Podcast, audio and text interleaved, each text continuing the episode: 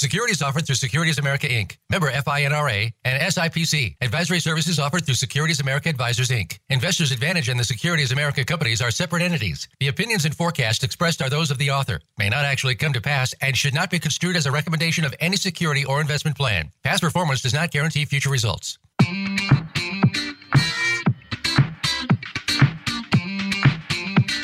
Welcome to Fiscal Fitness with your hosts, John Grace and Daniel Medina. They have all the questions about investing, planning, retirement, and the future. You could say it's all they live for. While it can seem daunting getting everything sorted out and the important questions answered, they'll do their best to make it that much easier. Now, here's John Grace and Daniel Medina. Thank you so much for joining us, ladies and gentlemen. So delighted to have you with us. Uh, this is Fiscal Fitness with John Grace and Daniel Medina. And we'll have some discussions uh, about a number of topics. Uh, we will not have a debate debacle as we all witnessed last night. So we'll miss that. And I'm, I'm okay with that. Uh, but we're going to address a couple of things. Uh, we'll look at the market real quick because I think that's helpful. We'll also look at some of the things that are kind of, um, well, things that we are paying attention to and really focus on some opportunity uh, because uh, we, we've been at, at the, uh, this isn't our first time at the rodeo. We've been around since 1979, uh, helping one client at a time since 1979 at Investors Advantage. And we have, I have the pleasure of being associated with the team with the Elite Financial Network. And in fact, we have the founder and president, uh, Dan Cairo. So we have two Dan's, if you will, Daniel Medina and Daniel Cairo. He goes by Dan, who has joined us today to help us uh, really get a sense for how um, opportunities may be missed. But we're going to highlight what the opportunities are that folks can take advantage of. And, and I'm calling it a, a world of opportunity that most of us don't see. Uh, so we'll get into that. And, and before that, we'll be looking at, as I say, real estate and interest rates, because so much uh, money and time and interest is around real estate. And many would just conclude that there's no there's no way around it that real estate has trumped, sorry, uh, investments and everything else, particularly stocks. So we'll look at that because uh, we see um, kind of an interesting uh, perspective that's different than what I think most people think. So we promise to keep you up to date with what's going on in the market. And this has been a very good day overall in terms of the market. And, and often what times what happens is people kind of pay attention to the nanosecond. And so if you see it's a, a good day, like uh, right now, the S&P looks like it's up nearly 1% for the day, which is any day there's anywhere to make 1% in a day. That's a good day. And, and then we conclude that that's just what's happening. So it's kind of like, you know, watching the people you know and then extrapolating that everybody's doing what the people you know are doing. And in fact, those folks that you're paying the most attention to may very well be outliers as opposed to looking at the average. We think it makes sense to look at the outliers, but that's second. We think it makes more sense to look at the average first because there are more people average than exceptional. So uh, focus on the average first and then look at the exceptional people, but do not draw conclusions based on the exceptional people you know because they're exceptional. they're the outliers, they're part of the minority, if you will. Uh, so year to date, and then when I say year to date, we're talking about January 1, 2020 through today as of 3.05 Eastern time right now. It looks like the, the um, S&P 500, which is the index most people watch, is up 4.3%. That's for the year so far. So that's not exactly hitting the ballpark, the ball out of the park. On the other hand, when we look at the NASDAQ, we see for the same time period, it's up nearly 25%. Now that's hitting the ball out of the park. That's that's that's a that's a great game. That that that one nobody would be disappointed with. On the other hand, look at this as an extreme. And, we're talking about three indexes, okay, that we all spend a lot of time on.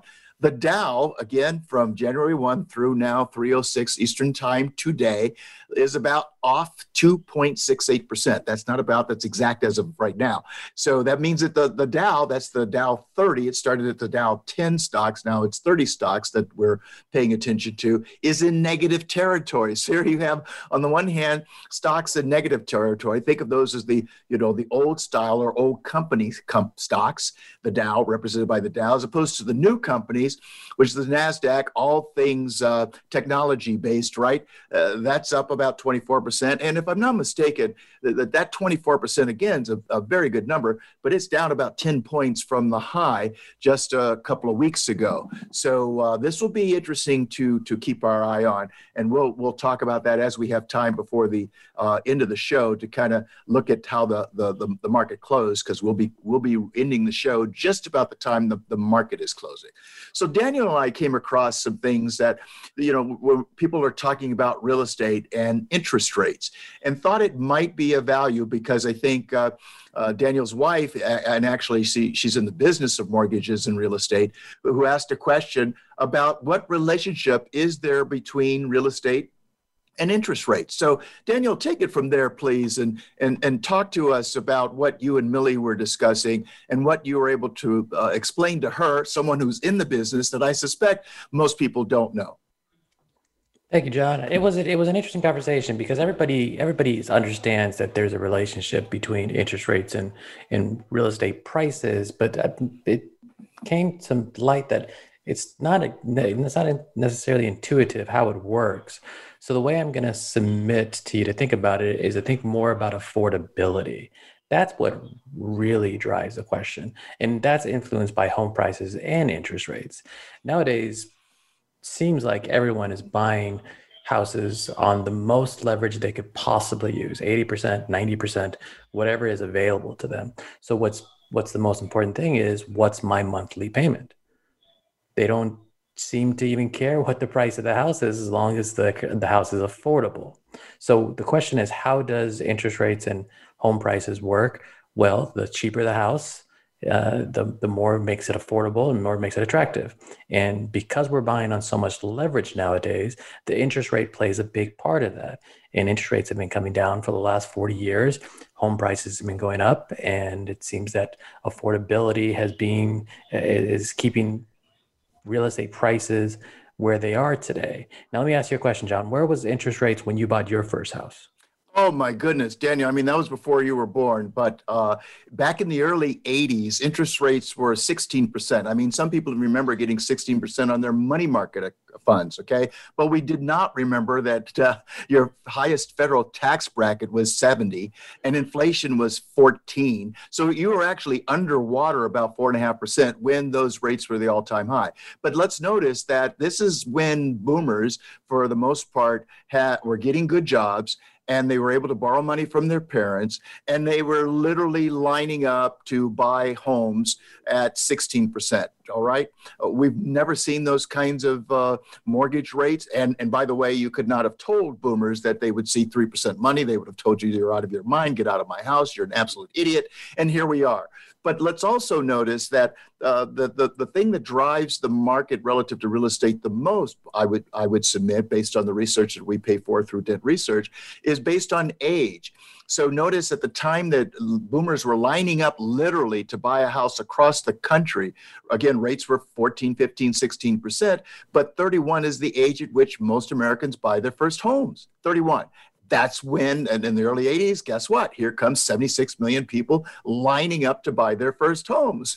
so, you, and then we tend to buy our, we'll, we'll, come back to this, but we tend to buy our biggest homes in America on average around 41. This again comes from the Census Bureau and Dent research. And then we might get to what happens around 78 in terms of those homes. But yeah, uh, nobody imagined that you'd see 3% money below 3% money. And let's just notice while there's a lot of demand, when you, you, you're not seeing new new homes of you know 100 200 new homes coming up in a in a block that's being for sale. And and, and literally people were were standing in line then not seeing that happen so much right now. What so was your I, rate? I mean you you bought recently we bought four years ago and it's three it was three and a half percent and it was it was great and i at the time i didn't care so much what the what the interest rate was but i did care what that payment was and now we're looking at refinancing uh, just just under three percent so it's amazing how how how it's changed over the year, over the last four years, and it just keeps keeps keeps seeming coming down. And Do you think we'll get negative? Will we go negative? Oh, I don't even want to think about that. I don't know what that would look like for this country. I think only one country actually, or one lender around the world went negative, and I'm not even sure what happened to that one. Uh, I don't. I, I, I'm not sure where we're going on interest rates, but I wouldn't be surprised if if the administration wants to take us that way. but you did look at affordability, and that this is really interesting. Yeah, the California Association of Realtors has an affordability index that I found very interesting. It peaked in second quarter of 2012 um, for the country at 70%. And today it's at 57% affordability. In California, it peaked the same time at 55% affordability, and now we're down to 33%. But it's 33% of what exactly? Of eligible home buyers. Aha. Okay or household, I believe, actually. All right. So certainly a lot more were able to buy as compared to today. It's a lot less. Yeah. If you look at if you look if you just look at what happened with real estate and and interest rates, because that's where affordability really comes from. Real estate continues to go up and interest rates continue to go down. Now, I'm I'm not certain of this at this point, but at some point, you think real estate or interest rates have to go back up, right? Well, eventually, yes, no, no question about it. And I'm not sure who's prepared for that, but it looks like we're going to get a pass for the next two or three years. So we, we so it appears, yeah. but at some point, really, if interest rates do go up, what's that going to do to affordability? Well, if it's going to reverse itself. There's no question not, about it. If we're not making much more money today than we were in 2012, what does that tell us? Something's well, and then wrong. the other yeah, you're right. And then um, the other side of the equation, or part of the equation, is uh, in terms of affordability. In the old days, it was what uh, you could qualify with 30% of your income. These days, you have to have uh, income, you know, to qualify for the loan that's five, six, ten percent uh, greater. It, you know, it, it's a you have to have a lot more income to qualify, assuming that you, you that you can uh, these days as opposed to the old days. It was, it was a lot easier to buy a house, and and I think that's what this is addressing. It's it's become a whole lot harder uh, as we speak, and yet people are anxious and excited right now to move. Uh, looks like from the cities uh, to the suburbs. We'll see how long that lasts, but let's we we we kind of try to tease you a little bit. Here's what's around the corner, and that is, uh, as I say, 31 is the age at which most of us bought our first homes. By the way, with the millennials, it looks like it's advanced to 37 years old before people buy their first house. So they're waiting, and they're not interested in the mansion that the boomers love. And 41 is the age at which most Americans bought their biggest house. That was between 1980 and 2000, when 40% of the homes purchased in the country were on lot sizes of one half acre to 10 acres in size. Can anybody relate to that? I certainly can. I had to have a 5,000 square foot, six car garage McMansion. Thought I was doing something different. I was doing what exactly every baby boomer was doing at the same time. So much for being unique. So if we just turn around and look ahead, put the, the, the headlights and the high beams on the road just around the corner, we can see that uh, 78, 79 is the age at which most Americans sell their homes. And now we have 76 million people who I would submit have helped eh, dramatically put these prices of homes at nosebleed levels. Took 20 years to buy the biggest house. It's going to take 20 years for people to come out of that house, whether it's under their own power or they're being carried out of that house. But let's just recognize, and this comes from the CIA, we were looking at it last week, average age of death in America is 80 years old. So there is going to be a point at which this situation reverses itself. But uh, in the meantime, let's talk about something we also looked at, uh, Daniel, and that's uh, this notion that certainly real estate has done a lot better than stocks. That that's the thought. But I would submit to you that only happens when you have the combination of um, appreciation and debt. So Daniel, help us with the math here. Let me make sure I get it right. If you put a million dollars in stocks and it goes up 10%, you made $100,000 on your million, right? So you have $1.1 million. If, on the other hand, you put a million dollars on a piece of real estate, and let's suppose to Daniel's point, you only come in with 10% down, that's $100,000, and your real estate goes from your purchasing price of 1 million to your uh, current price of 1.1 million, that's $100,000 on your investment of $100,000. That's a 100% return. Oh my goodness. Your happy days are here again. This is a magnificent thing. But let's recognize that was a result of both the debt and the appreciation. So, debt is certainly a good friend to have when there is appreciation. But as I think many of us learned in 2008, it becomes your foe when there is depreciation. So, if we take out the debt uh, component, and and and we don't see you know that kind of uh, inflation. The, the, when we look at uh, the economists, uh, Bloomberg did a, a study, uh, a chart that we were looking at that goes. And, and they made it very easy. They said, suppose you had $100 in stocks versus $100 in home prices in the country. So this is an average, and I know every community is different. But they started in 1975 ran this forward through 2015. That's what a 40 year period, if I'm not mistaken. And we find that when it comes to average US home prices, by 2015, $100 was worth uh, may, uh, about, let's say, $620, $620. However, when we look at the stock market, we see that $100, yes, it was volatile. It went up, it went down, but interestingly enough, it for the most part stayed well above the average for U.S. home prices. And we can see by 2015 that uh, gain was approximately $2,500 on your $100. So, w- what do you say to that, Daniel? Well, I'm I'm going to say the biggest point we can make is your if you're don't count on your primary residence as so much as an investment. It's a use asset. You bought it because you were going to live there. You needed some place for your family. If you're going to treat it like like an investment, or you want to look at it like investment, you have to treat it like an investment. So that's the biggest point I think we want to make there. Uh, if you're going to be in the real estate business, then do that. Be in that business. But too many people use their primary residence as their saving grace for retirement and it, we think it's very dangerous because they put all their money into their into their house and then they have to sell it at some point to actually use it. And that becomes very dangerous. Do all the other things too. Save money in your retirement accounts. Save money outside of your retirement accounts.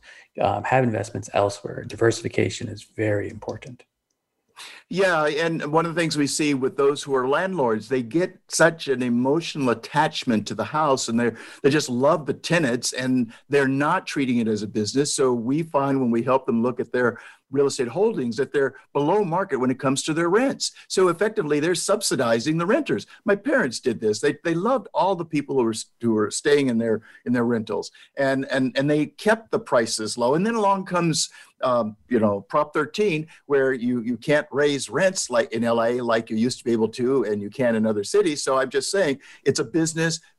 My first piece of property, excuse me, happened to be a rental and what I said, learning from my parents, is with each renter, sign here, your rental rate will increase at the rate of inflation as uh, uh, announced by the Los Angeles Times. So it's on your anniversary. Hope you're still here, and your rent's going to increase on your anniversary at whatever the rate of inflation is at that particular time. We'll we'll we'll, we'll make sure we take a look at that. But it it, it took the uh, the pain out of telling people your rent has to go up by putting certainty into the equation that your rent's going to go up at the rate of inflation. So I'm not going to feel bad about that. Uh, I'm over it already, and you know what's coming, so there's no surprise.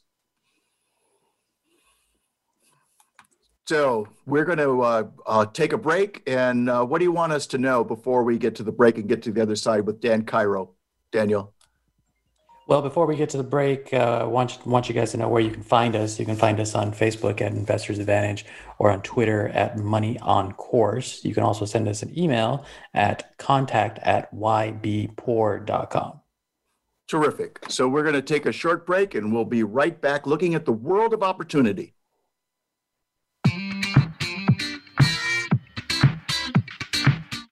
Become our friend on Facebook. Post your thoughts about our shows and network on our timeline. Visit facebook.com forward slash voice America. At Investors Advantage Corporation, our trademark statement, the proof is in the planning, represents the value we see in hard work and perseverance, coupled with a sound plan for the future. With the challenges facing our country's frontline workers, we see a lot being asked and not a lot given in return. To reward our nation's frontline employees and clients, we're offering our financial planning services free for anyone serving in those roles. So, whether you're a nurse, a member of the police force, or a retail employee, we'd love to sit down with you and help you plan for the other side of this pandemic. Please feel free to share this offer with the critical infrastructure workers you know who are providing services where they are most needed. Visit ybpoor.com or call us at 805 495 2077. That's ybpoor.com or 805 495 2077. We are located in Thousand Oaks, California. Thank you for your service, and we look forward to lending a hand through your financial journey. Have you become a member yet? Sign up now to become a member of Voice America. It's always free and easy. Plus, you get to take advantage of some great member benefits. Get unlimited access to millions of hours of on demand content across all of our channels. Keep track of your favorite episodes, shows, and hosts in your own customizable library. Find out what shows you might be interested in based on your favorites. Plus, you get insider access with our newsletter. Membership gives you more. Sign up at voiceamerica.com and click register at the top right. When it comes to business, you'll find the experts here. Voice America Business Network.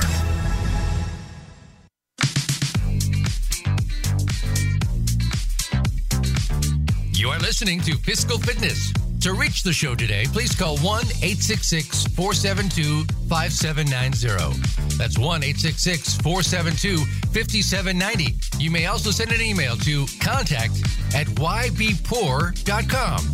Now, back to fiscal fitness. Welcome back, folks. John Grace and Daniel Medina here on Fiscal Fitness. So glad you could join us, and we're delighted to answer your questions. We want to turn now to the president and founder of uh, the Elite Financial Network. Dan Cairo is on the show with us uh, this afternoon.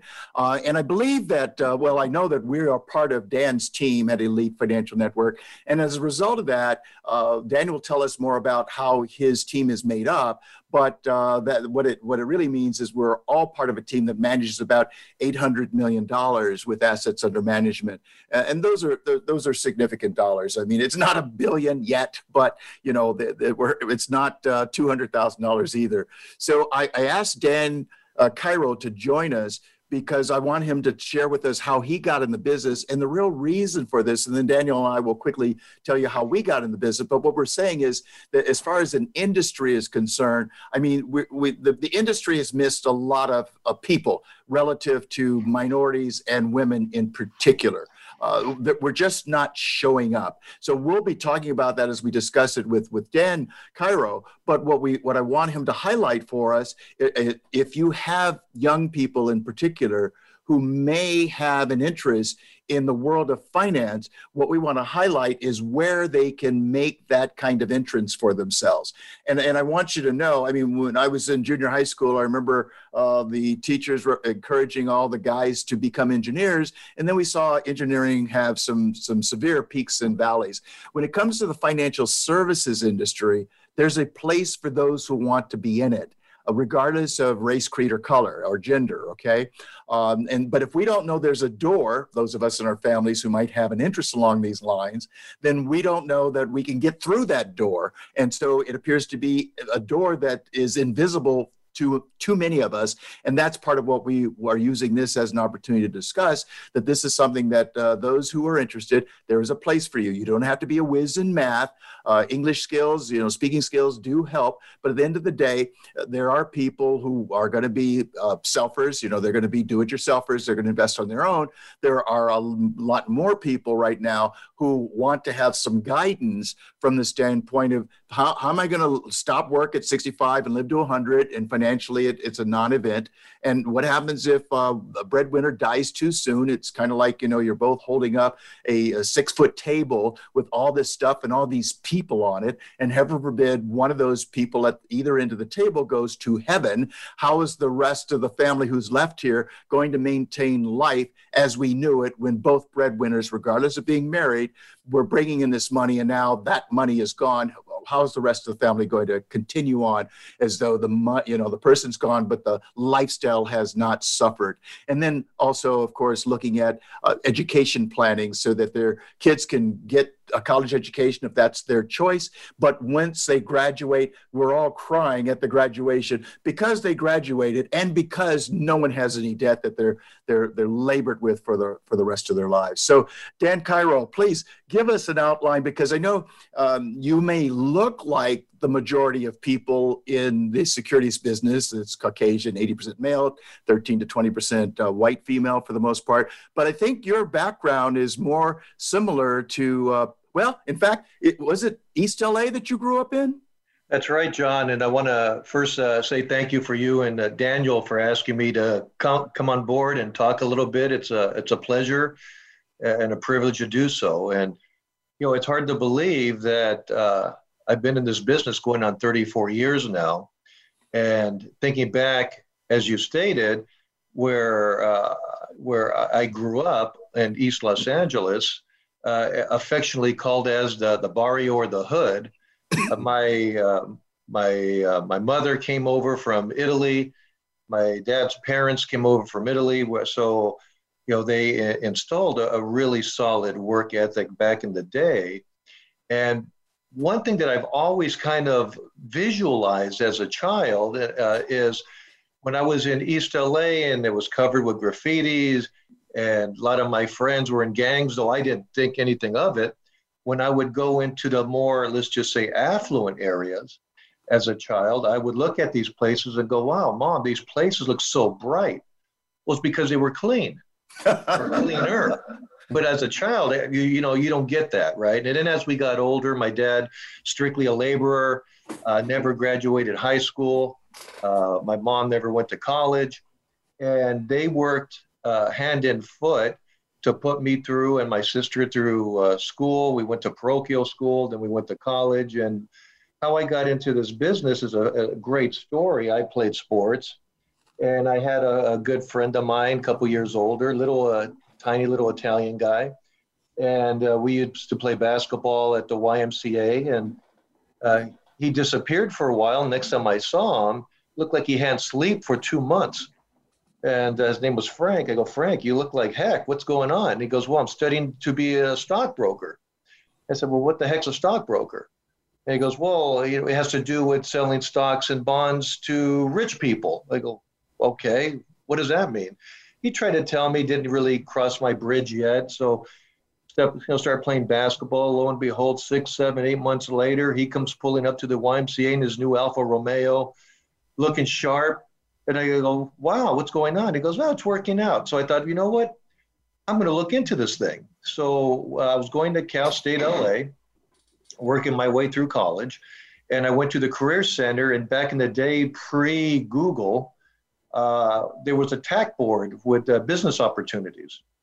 So I would I just pulled out the little index card and I saw Merrill Lynch, stockbroker assistant. Had no idea what that meant, but I thought, you know, I'm going to put on a suit and go check it out and uh, went in there. The guy hired me to basically be a cold caller, and from there, I realized there's really two parts of our business. There's the transactional part, and there's a relationship part. And much like you, John and Daniel, I'm a relationship guy. You know, I, I, I like coaching uh, through my my past sports, and I wanted to get into a business where I could really make an influence and not only in my life, but more importantly in others. And uh, I only went in two interviews in my life. Uh, one was at uh, the old Rockwell, McDonnell Douglas. Uh, the other was in a little boutique uh, financial planning firm. I took that. And 34 uh, years later, I'm still doing it. So, knock on wood, it's worked out. Yes, sir. And how many people are part of the Elite Financial Network? And describe gender and ethnicity, please. You know, that's a great question. And uh, if I may start off with uh, having parents that uh, migrated, uh, ethnicity has always been a big part of my life. Uh, when my mom came over, she settled, uh, settled with her family in Willowbrook, which is basically South Central LA and she learned Spanish before she learned English. Hmm. So I had that culture. And then being in Willowbrook, my cousins all went to Verbum Dei High School, which is a predominantly black high school. And they ended up being uh, coaches at that same high school. So I was surrounded growing up more of people of color than I was white people, quote unquote. So okay. you know, for myself, I you know, eh, being blessed as I was, you don't understand how poor you are until you you're not poor anymore. Right. But I was fortunate to just have this kaleidoscope of people around me, and I'm proud to say, I think because of that upbringing, uh, we have right now about 37 financial advisors in my uh, OSJ, we call it, and uh, or my group, of which I look at all of our uh, financial advisors, we're all team members. We all support each other and try to build better mousetraps for our clients, of which 27% of our total happen to be women. If we add staffing, it takes over, it's closer to 45%. If we look at uh, people of color, uh, 38%, which is off the charts higher than most. Indeed. Uh, blacks represent 11% of my my my team, uh, of which industry norms in the securities industry runs around 4.4, depending right. on the article you look at. Latin represents 16%, and uh, nationwide, that represents typically 2.9%, and Asian 14%, where nationwide is 6.4. So we're above the we're above the fray, uh, and I'm, I'm very proud of that. You should be. You should be. And and we're going to move on, but I want to I want to ask Daniel, how did you get in the business? I kind of fell into it. So first job out of uh, college was a toy um, project manager for a toy company. Then went to do some marketing for a real estate firm um, that happened to be in the same building as your office, John. And uh, that that didn't work out after about a year. And was fortunate to find a job, uh, the Investors Advantage. Started on the admin side, and then I realized I'm uh, I really like the math part of it. And growing up, I never really knew what this industry was. I knew there was a financial services industry and industry, and there was a stock market, but I never had any idea how it worked or what really what it meant. So that's that job, this job where it started. That was my first introduction really to the financial services industry. And I went to college and I got a good education, and, and it was it never came up. Hmm. Okay. So my story is, I mean, most people don't know that I'm from the South, and of course, I'm talking about South LA. Uh, but I had a, a ha- the opportunity to be a best man in a Jewish wedding. Who lived? Uh, his parents lived in uh, the Marina. They bought a brand new townhouse in the Marina in Marina Del Rey. So that's really you know very different from where I grew up. But as we were planning the wedding and whatnot, the father apparently uh, asked his son, "Hey, you know that guy, that one, he looks kind of interesting. Have him talk to me because he might want to be doing what I'm doing." And he, this was uh, Ken Morris, God bless his soul, and uh, he was uh, on the independent side in the financial planning arena. And at that time, the people on the independent side, for them, it was very important not to be associated with the companies like Merrill Lynch. Merrill had, of course, of course, all the power and all the money, and they were very well named. But the folks on the independent side felt very proud of the fact that they are unbought and unbossed, as Shirley Chisholm, that was the title of her, of her book. Uh, and what that meant was they're not a, uh, you know, uh, they don't they're not married to the insurance companies they're not married to any of the securities companies. They like doing financial plans. And by the way notice that our trademark is the proof excuse me, is in the planning, which for us is so important. We want to look at all the facets, not just what the company tells us we should be doing. So he became my mentor, and I said, Well, you know, geez, how much blood do you want? He says, You just have to show up at my house uh, once a week. We'll put a schedule together, and I'll uh, guide you in terms of getting past uh, your first securities test. You've already passed the insurance test. That's a good start, and uh, we'll, we'll get you going, and, and I'll, I'll help you. Now, what, what, what's fascinating, as I say, best man at a Jewish wedding. So last year, uh, Dan Cairo, when we were in Seattle uh, for a conference in, in June, I was talking to the groom's son because the son of my friend the groom wanted to be in the securities business in Boston. so, and I now we're in Seattle, and I'm talking to him about look, let me tell you some stories about your grandfather because I know you two never met, and then uh, let me see if I can't be helpful to you because your grandfather, without him, I wouldn't be here. So you own me. You let me do whatever I can to help you get in the business because I, I, I think uh, turnabout's fair play. So part of what we're really trying to say here, folks is there is a way to get in this business. And I think uh, there's some things that are changing. For example, we're recognizing this was a Citi report just last week that racism has cost the US economy $16 trillion over the last 20 years. So, if it is the case, as I believe it is, that all boats rise on a rising sea, and we see distinctions between those who are enjoying their beautiful yachts and those who are left with drift driftwood, it certainly makes sense for us to figure out how more of us could be on the yachts if that's where we want to be. But if we can't see where those opportunities are, then it becomes nearly impossible. So that total, by the way, comes from the combined cost of disparities in wages, education, investment in black owned businesses, and the housing market. So people are beginning to see that these kinds of situations are persisting for whatever the reasons there might be, but I'm looking to see how that might be changed. And and also, it turns out uh, just what a week and a half ago or so, Citi announced out of the blue that a female, and in fact, I think she was running their um, their South America money, if you will, uh, one of their divisions. So that wasn't a very high position within their, uh, you know, the hierarchy at, at Citibank. But she will be uh, the uh, new CEO starting in, in in February, which is that's mind blowing in terms of blowing through this uh, this glass ceiling. That's the first bank that's moved in this direction. I'm sure it won't be the last one. I think this is just the beginning.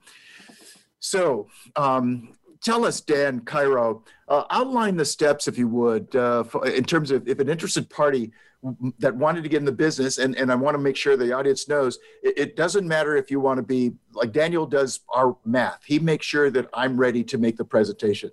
I work on the presentation and, and the visuals, and so it's a good combination. You, you need to have both, and I don't. you'd be hard pressed to try to do both well, particularly in any kind of volume. So there are some people who want to be kind of the front office person dealing directly with the clients, uh, building the relationship. Then there are other people who more prefer to be behind the scenes, kind of like the folks who run the lab tests so the doctors can do the administration of whatever the surgeries might be. But you have to have that combination. So Daniel, Dan Cairo, tell us how do you have opportunities at Elite Financial Network and how might people recognize what are the steps they need to, to do to look at kicking the tires relative to being in the securities business? Well, that's a great question, John. And I think the, the first step is are you interested in your own personal finances? Because if you're going to deal in, regardless if you're on the front lines or in the back lines, you really have to have an interest in money and in planning mm-hmm. and in goal setting and things of that nature. So if that is step one of potentially enjoying this business, that would be it. Do you enjoy your personal finances? And it could be something as basic as if you already have a career. Are you did you open up a 401k if it was afforded to you? Are you putting a little bit money aside? Things of that nature. If you're in college, well, now you can do what I did uh, a hundred years ago. Is you will find that almost every financial advisor that I've had the privilege of knowing really cares about people who are interested in coming into our business, regardless of color, race, creed, gender, and anything else that may cross the bridge here. So, what I would do is just simply knock on a door and ask for some assistance or from some knowledge. The next thing is, besides talking to professionals, is do you have certain skills that will sway you to go frontline or backline, meaning, are you more of a talker or are you more of a listener? Do you want to actually improve lives? Because this is not a position that you want to be in it for yourself, because you will not be successful. If you really want to empower and impact people's lives, financially speaking, I can't tell you, and John, you could relate to this, I'm sure. We do a lot of pro bono listening. Right. It could be helping somebody who lost a loved one. It could be helping somebody going through a divorce. There's so many aspects to our business besides dollars and cents. So I always say if you like coaching, if you like people, if you take interest in wanting to hear stories, this is a fantastic business for you fantastic. And then beyond that is look for internships. You know, right now, back in the old days, you know, I, I found a little boutique. John, uh, you know, found his relationship. Uh, there used to be a lot of training programs, not as much anymore. So what we do know in our industry, we have a decreasing advisor force. They're aging. And there's and the industry has done a very poor job of replenishing the bench. So this for new people wanting to come in can pose tremendous opportunities to be taken under an advisor's wing and be groomed to maybe even take over and purchase a practice. Uh, so there, there's this, the scope is fairly vast when it comes to that. John, if there's anything you'd like to add, uh, I, I, think pretty much that sums it up at this point. Yes, I think we have a, a break, and I think uh, we're going to pick this up on the other side of the break. So, Daniel, give us our instructions again, please. You can contact us by sending us an email at contact at YBPOR. We're on, on Facebook at uh, invest under Investors Advantage, and you can contact us on Twitter at Money on Course. Thank you. See you on the other side of the break.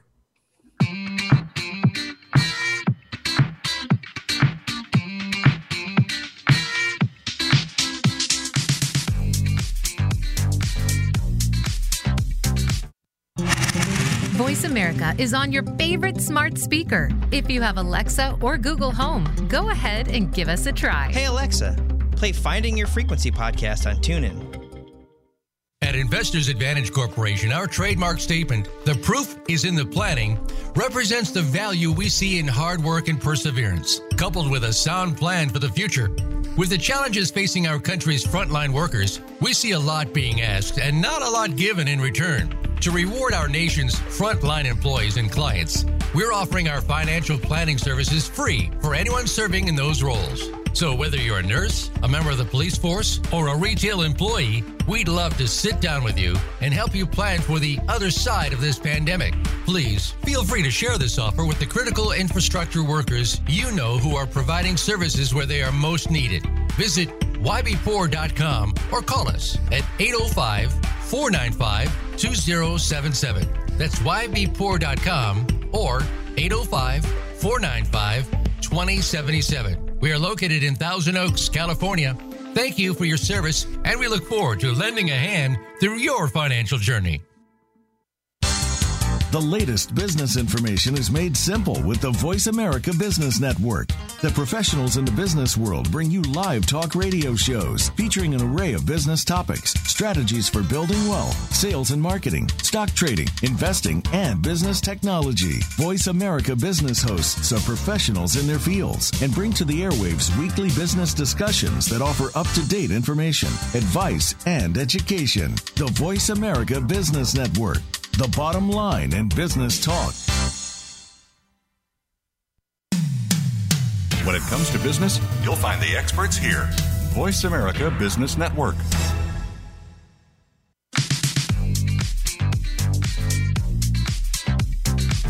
You are listening to Fiscal Fitness. To reach the show today, please call 1 866 472 5790. That's 1 866 472 5790. You may also send an email to contact at ybpoor.com. Now, back to Fiscal Fitness. Welcome back, folks. John Grace and Daniel Medina here with Fiscal Fitness, and we're delighted that uh, founder and president Dan Cairo of the Elite Financial Network is uh, with us. And one of the things that uh, we wanted you to know is in terms of um, assets under management uh, between the parent organizations, and the, these are more, on, again, on the independent side, which is the way we like to do business. We prefer to do business, frankly, for, for a host of reasons, but it's a total of over $400 billion. So, uh, the, you know, this isn't uh, the Merrills of the world or the Smith Barneys of the world. They're, they're more of investment bankers, and, and we're more financial planners, but all same securities licenses, different orientation, and often different thought processes and different ways of putting money to work. So let, let me give you some numbers here because I think it helps us help you see that we see you. We see it as it is. You know, oftentimes Hollywood has been taught, has been said to be tough on, on women, but the world of finance is certainly another high profile, big money industry where women and people of color have just been underrepresented historically. And so, in the various echelons of financial management and investment services, women and minorities, for the most part, have been left out. Let me, let me paint that picture a little bit more clearly. This is a study from Harvard Business School showing that the senior roles in venture capital and private equity, women held just 9 and 6% of the positions, respectively. So, you can see some of Dan's numbers are quite a bit above average, and that's that we like that. When we look at U.S. banks, we find that and there are only six headed by females, six out of 100 banks in the US. And uh, earlier this year, we could find uh, four black uh, CEOs in the Fortune 500. That was in July. Lately, I believe we lost one, so we're down to three. And in history, we've only had two black women lead an S&P 500 company. This is all from uh, from Bloomberg. So there has been an increase recently in the number of uh, Latinos and African Americans in the financial planning community, but the ratios are still very low. And, and Andy Sieg, president at Merrill, said there's, quote, clearly more to do. Uh, the doors could be opening by virtue of uh, the, the woman I was trying to reference was Jane Fraser, who will be their new CEO, making her the first woman to lead a major Wall Street bank in, in history. So um, we've, we've got some work to do here. And uh, Daniel, you had a, a, a, you're the math wizard of, of the three of us. I know you wanted to ask a, a question of, of Dan Cairo. Yeah, Dan, it's like John said, math, math is certainly my thing, and that's where I gravitate to. But is that, Dan, is that really what's necessary to be in this business? Do you have to know math well? You know, it, it, not really. I mean, you want to, if you like puzzles, that's that's a good asset to have. Not really. Well, let me take a step back. If you're going to do what you do, Daniel, and I know what you do, and you do incredibly well well, then obviously you have to have a, a high level of acumen when it comes to math, math, mathematical skills. But to be a financial advisor, it's more problem solving.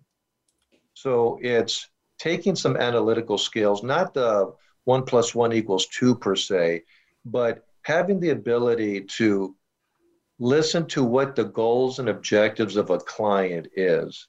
And in many in many cases, we work numbers in reverse if somebody wants to have a standard of living of X amount of income 20 years from now, then you add inflation to the mix. You know, we have to index it all the way upwards. And then we work backwards to find out how much money do we need to invest, not only today, but on an ongoing basis to hit those targets with certain probabilities. The nice thing, uh, uh unlike when I first got into business, where uh, you know John and I both had to get our abacus out, there's tremendous softwares that do this for us. And now what I find is clients can actually participate in the financial planning process. And it's so visual, it actually excites the advisor and the client as we start kicking the can forward to reaching those financial goals. Well, and, and, let me point out here, folks, that uh, Daniel Cairo was involved with Daniel Medina and I in putting together a couple of financial calculators that Daniel can talk about where they are available. I, I, I want you to know that there, I have just uh, got through compliance my book, which is titled uh, Making Finance Make Sense, and it should be available on Amazon as of Friday. But uh, to, one of the things that held up getting the book completed was uh, my goal to say, let's, there are so many people who are trying to do this on their own. We, we think you need guidance. It, it just makes you be more thorough. You're not missing anything. I think we think it's helpful to have someone with an eye, set of eyes, or like Dan, Daniel Cairo says, you know, who help kind of make you, help you look at the options that you're undertaking to see all of the options and not be uh, left with blind spots that you haven't considered. But in, in the book, and as I say, Dan uh, Medina will explain how you might be able to use this uh, these tools. We have a couple of calculators, and, we did the math. Why? Because when we looked at other calculators that there have been a lot of application with, we find some we can't tell if the math is correct, so that makes us nervous. And then some of them leave out, uh, including Social Security, which makes us crazy crazy because we think Social Security is a given, and you need to look at when you're going to be eligible for it and then solve for the difference between what you see you're going to get $30,000 from Social Security, but you need, you're used to living on $100,000. Now we have to make up for the difference sometime into the future and then make sure that that difference shows up for the next 20, 30 years while you have the uh, satisfaction of being on this planet to see, hopefully, the never see another debate debacle again. But so we did one on, on, on retirement planning with calculator, and then another one on insurance planning. Now that's a new one. I haven't seen that anywhere. But what we're saying again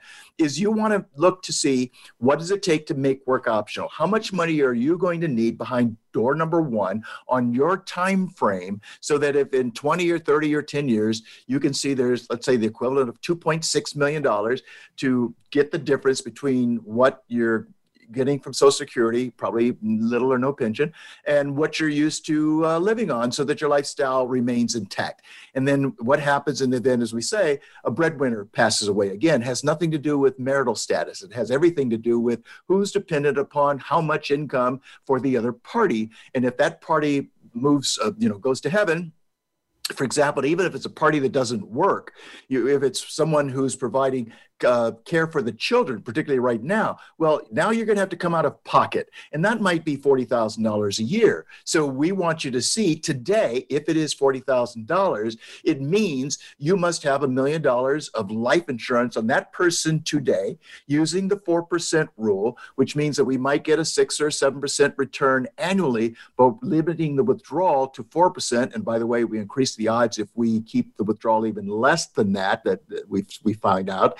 But that means, you know, that's the math. I present the death certificate, I receive a check for a million dollars, I put that to work, I get six, seven percent, I withdraw at four, that's forty thousand dollars. I might miss you, but I'm not going to miss your income. that's what we're, we're, we're saying is so important. And, and, and that gives peace of mind. And, and let me just say this real quick that we are now offering financial planning services at no cost to all front line workers. You, these folks do so much to help keep us safe. We think uh, it's our satisfaction to be able to say to you, allow us to help you do what we can to keep your assets safe so that you're taking care of us. This is what we can do to help you take care of yourself. And, and we'll be there every step of the way to make sure you're getting the results you're trying to achieve. So, Daniel, give us some guidance as to how folks might get their hands on the calculators to do run some numbers on their own. Please. Well, we will actually put a link in our show notes, but you can find it at ybpoor.com forward slash calculators. And there's two calculators a retirement calculator on the left hand side and insurance calculator on the right hand side.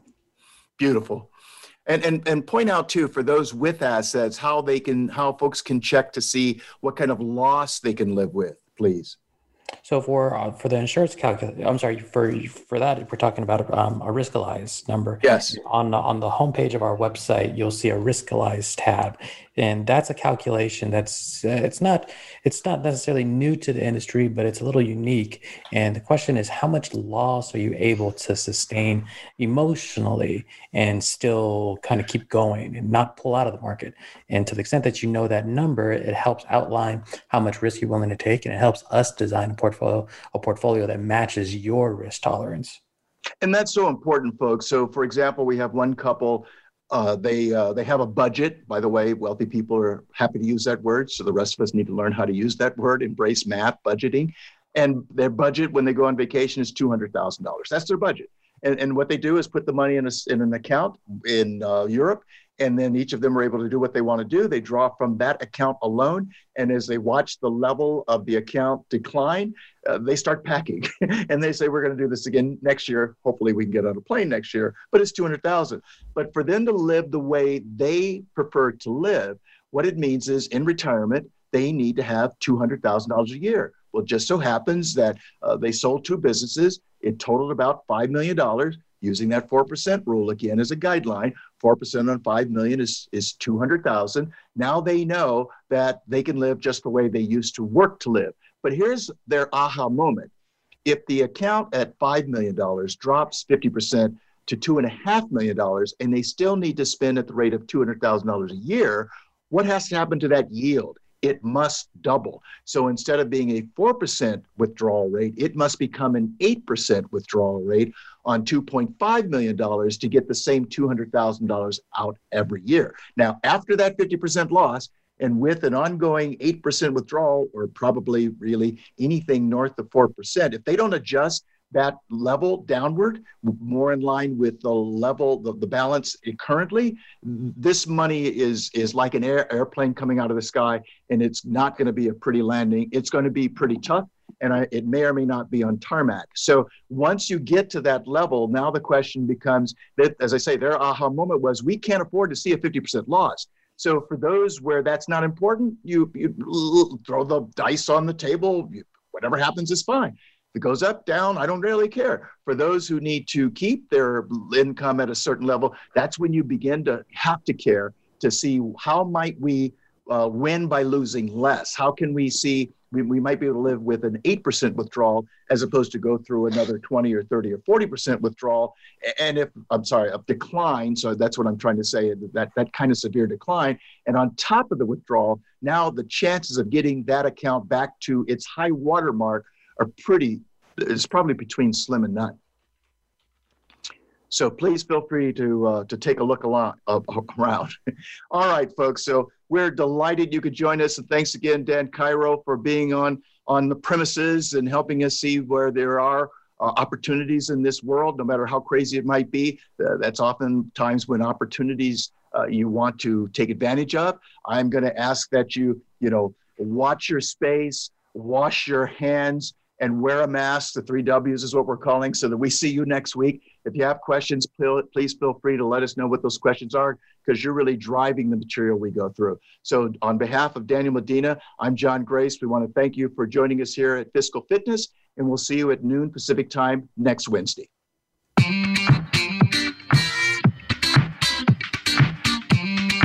You for tuning to Fiscal Fitness. Please join John Grace and co host Daniel Medina again next Wednesday at 3 p.m. Eastern Time and 12 noon Pacific Time on the Voice America Business Channel. Have an excellent week.